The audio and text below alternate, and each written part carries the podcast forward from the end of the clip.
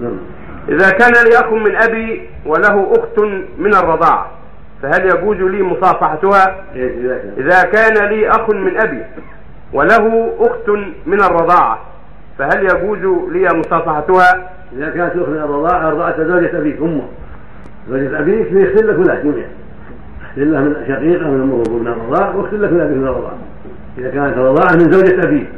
أما إذا كان أخوك أخوك من أبيك أرضعته امرأة أخرى. هي أم من الرضاعة وليس أم لك لا. أما إذا كان الرضاعة من زوجة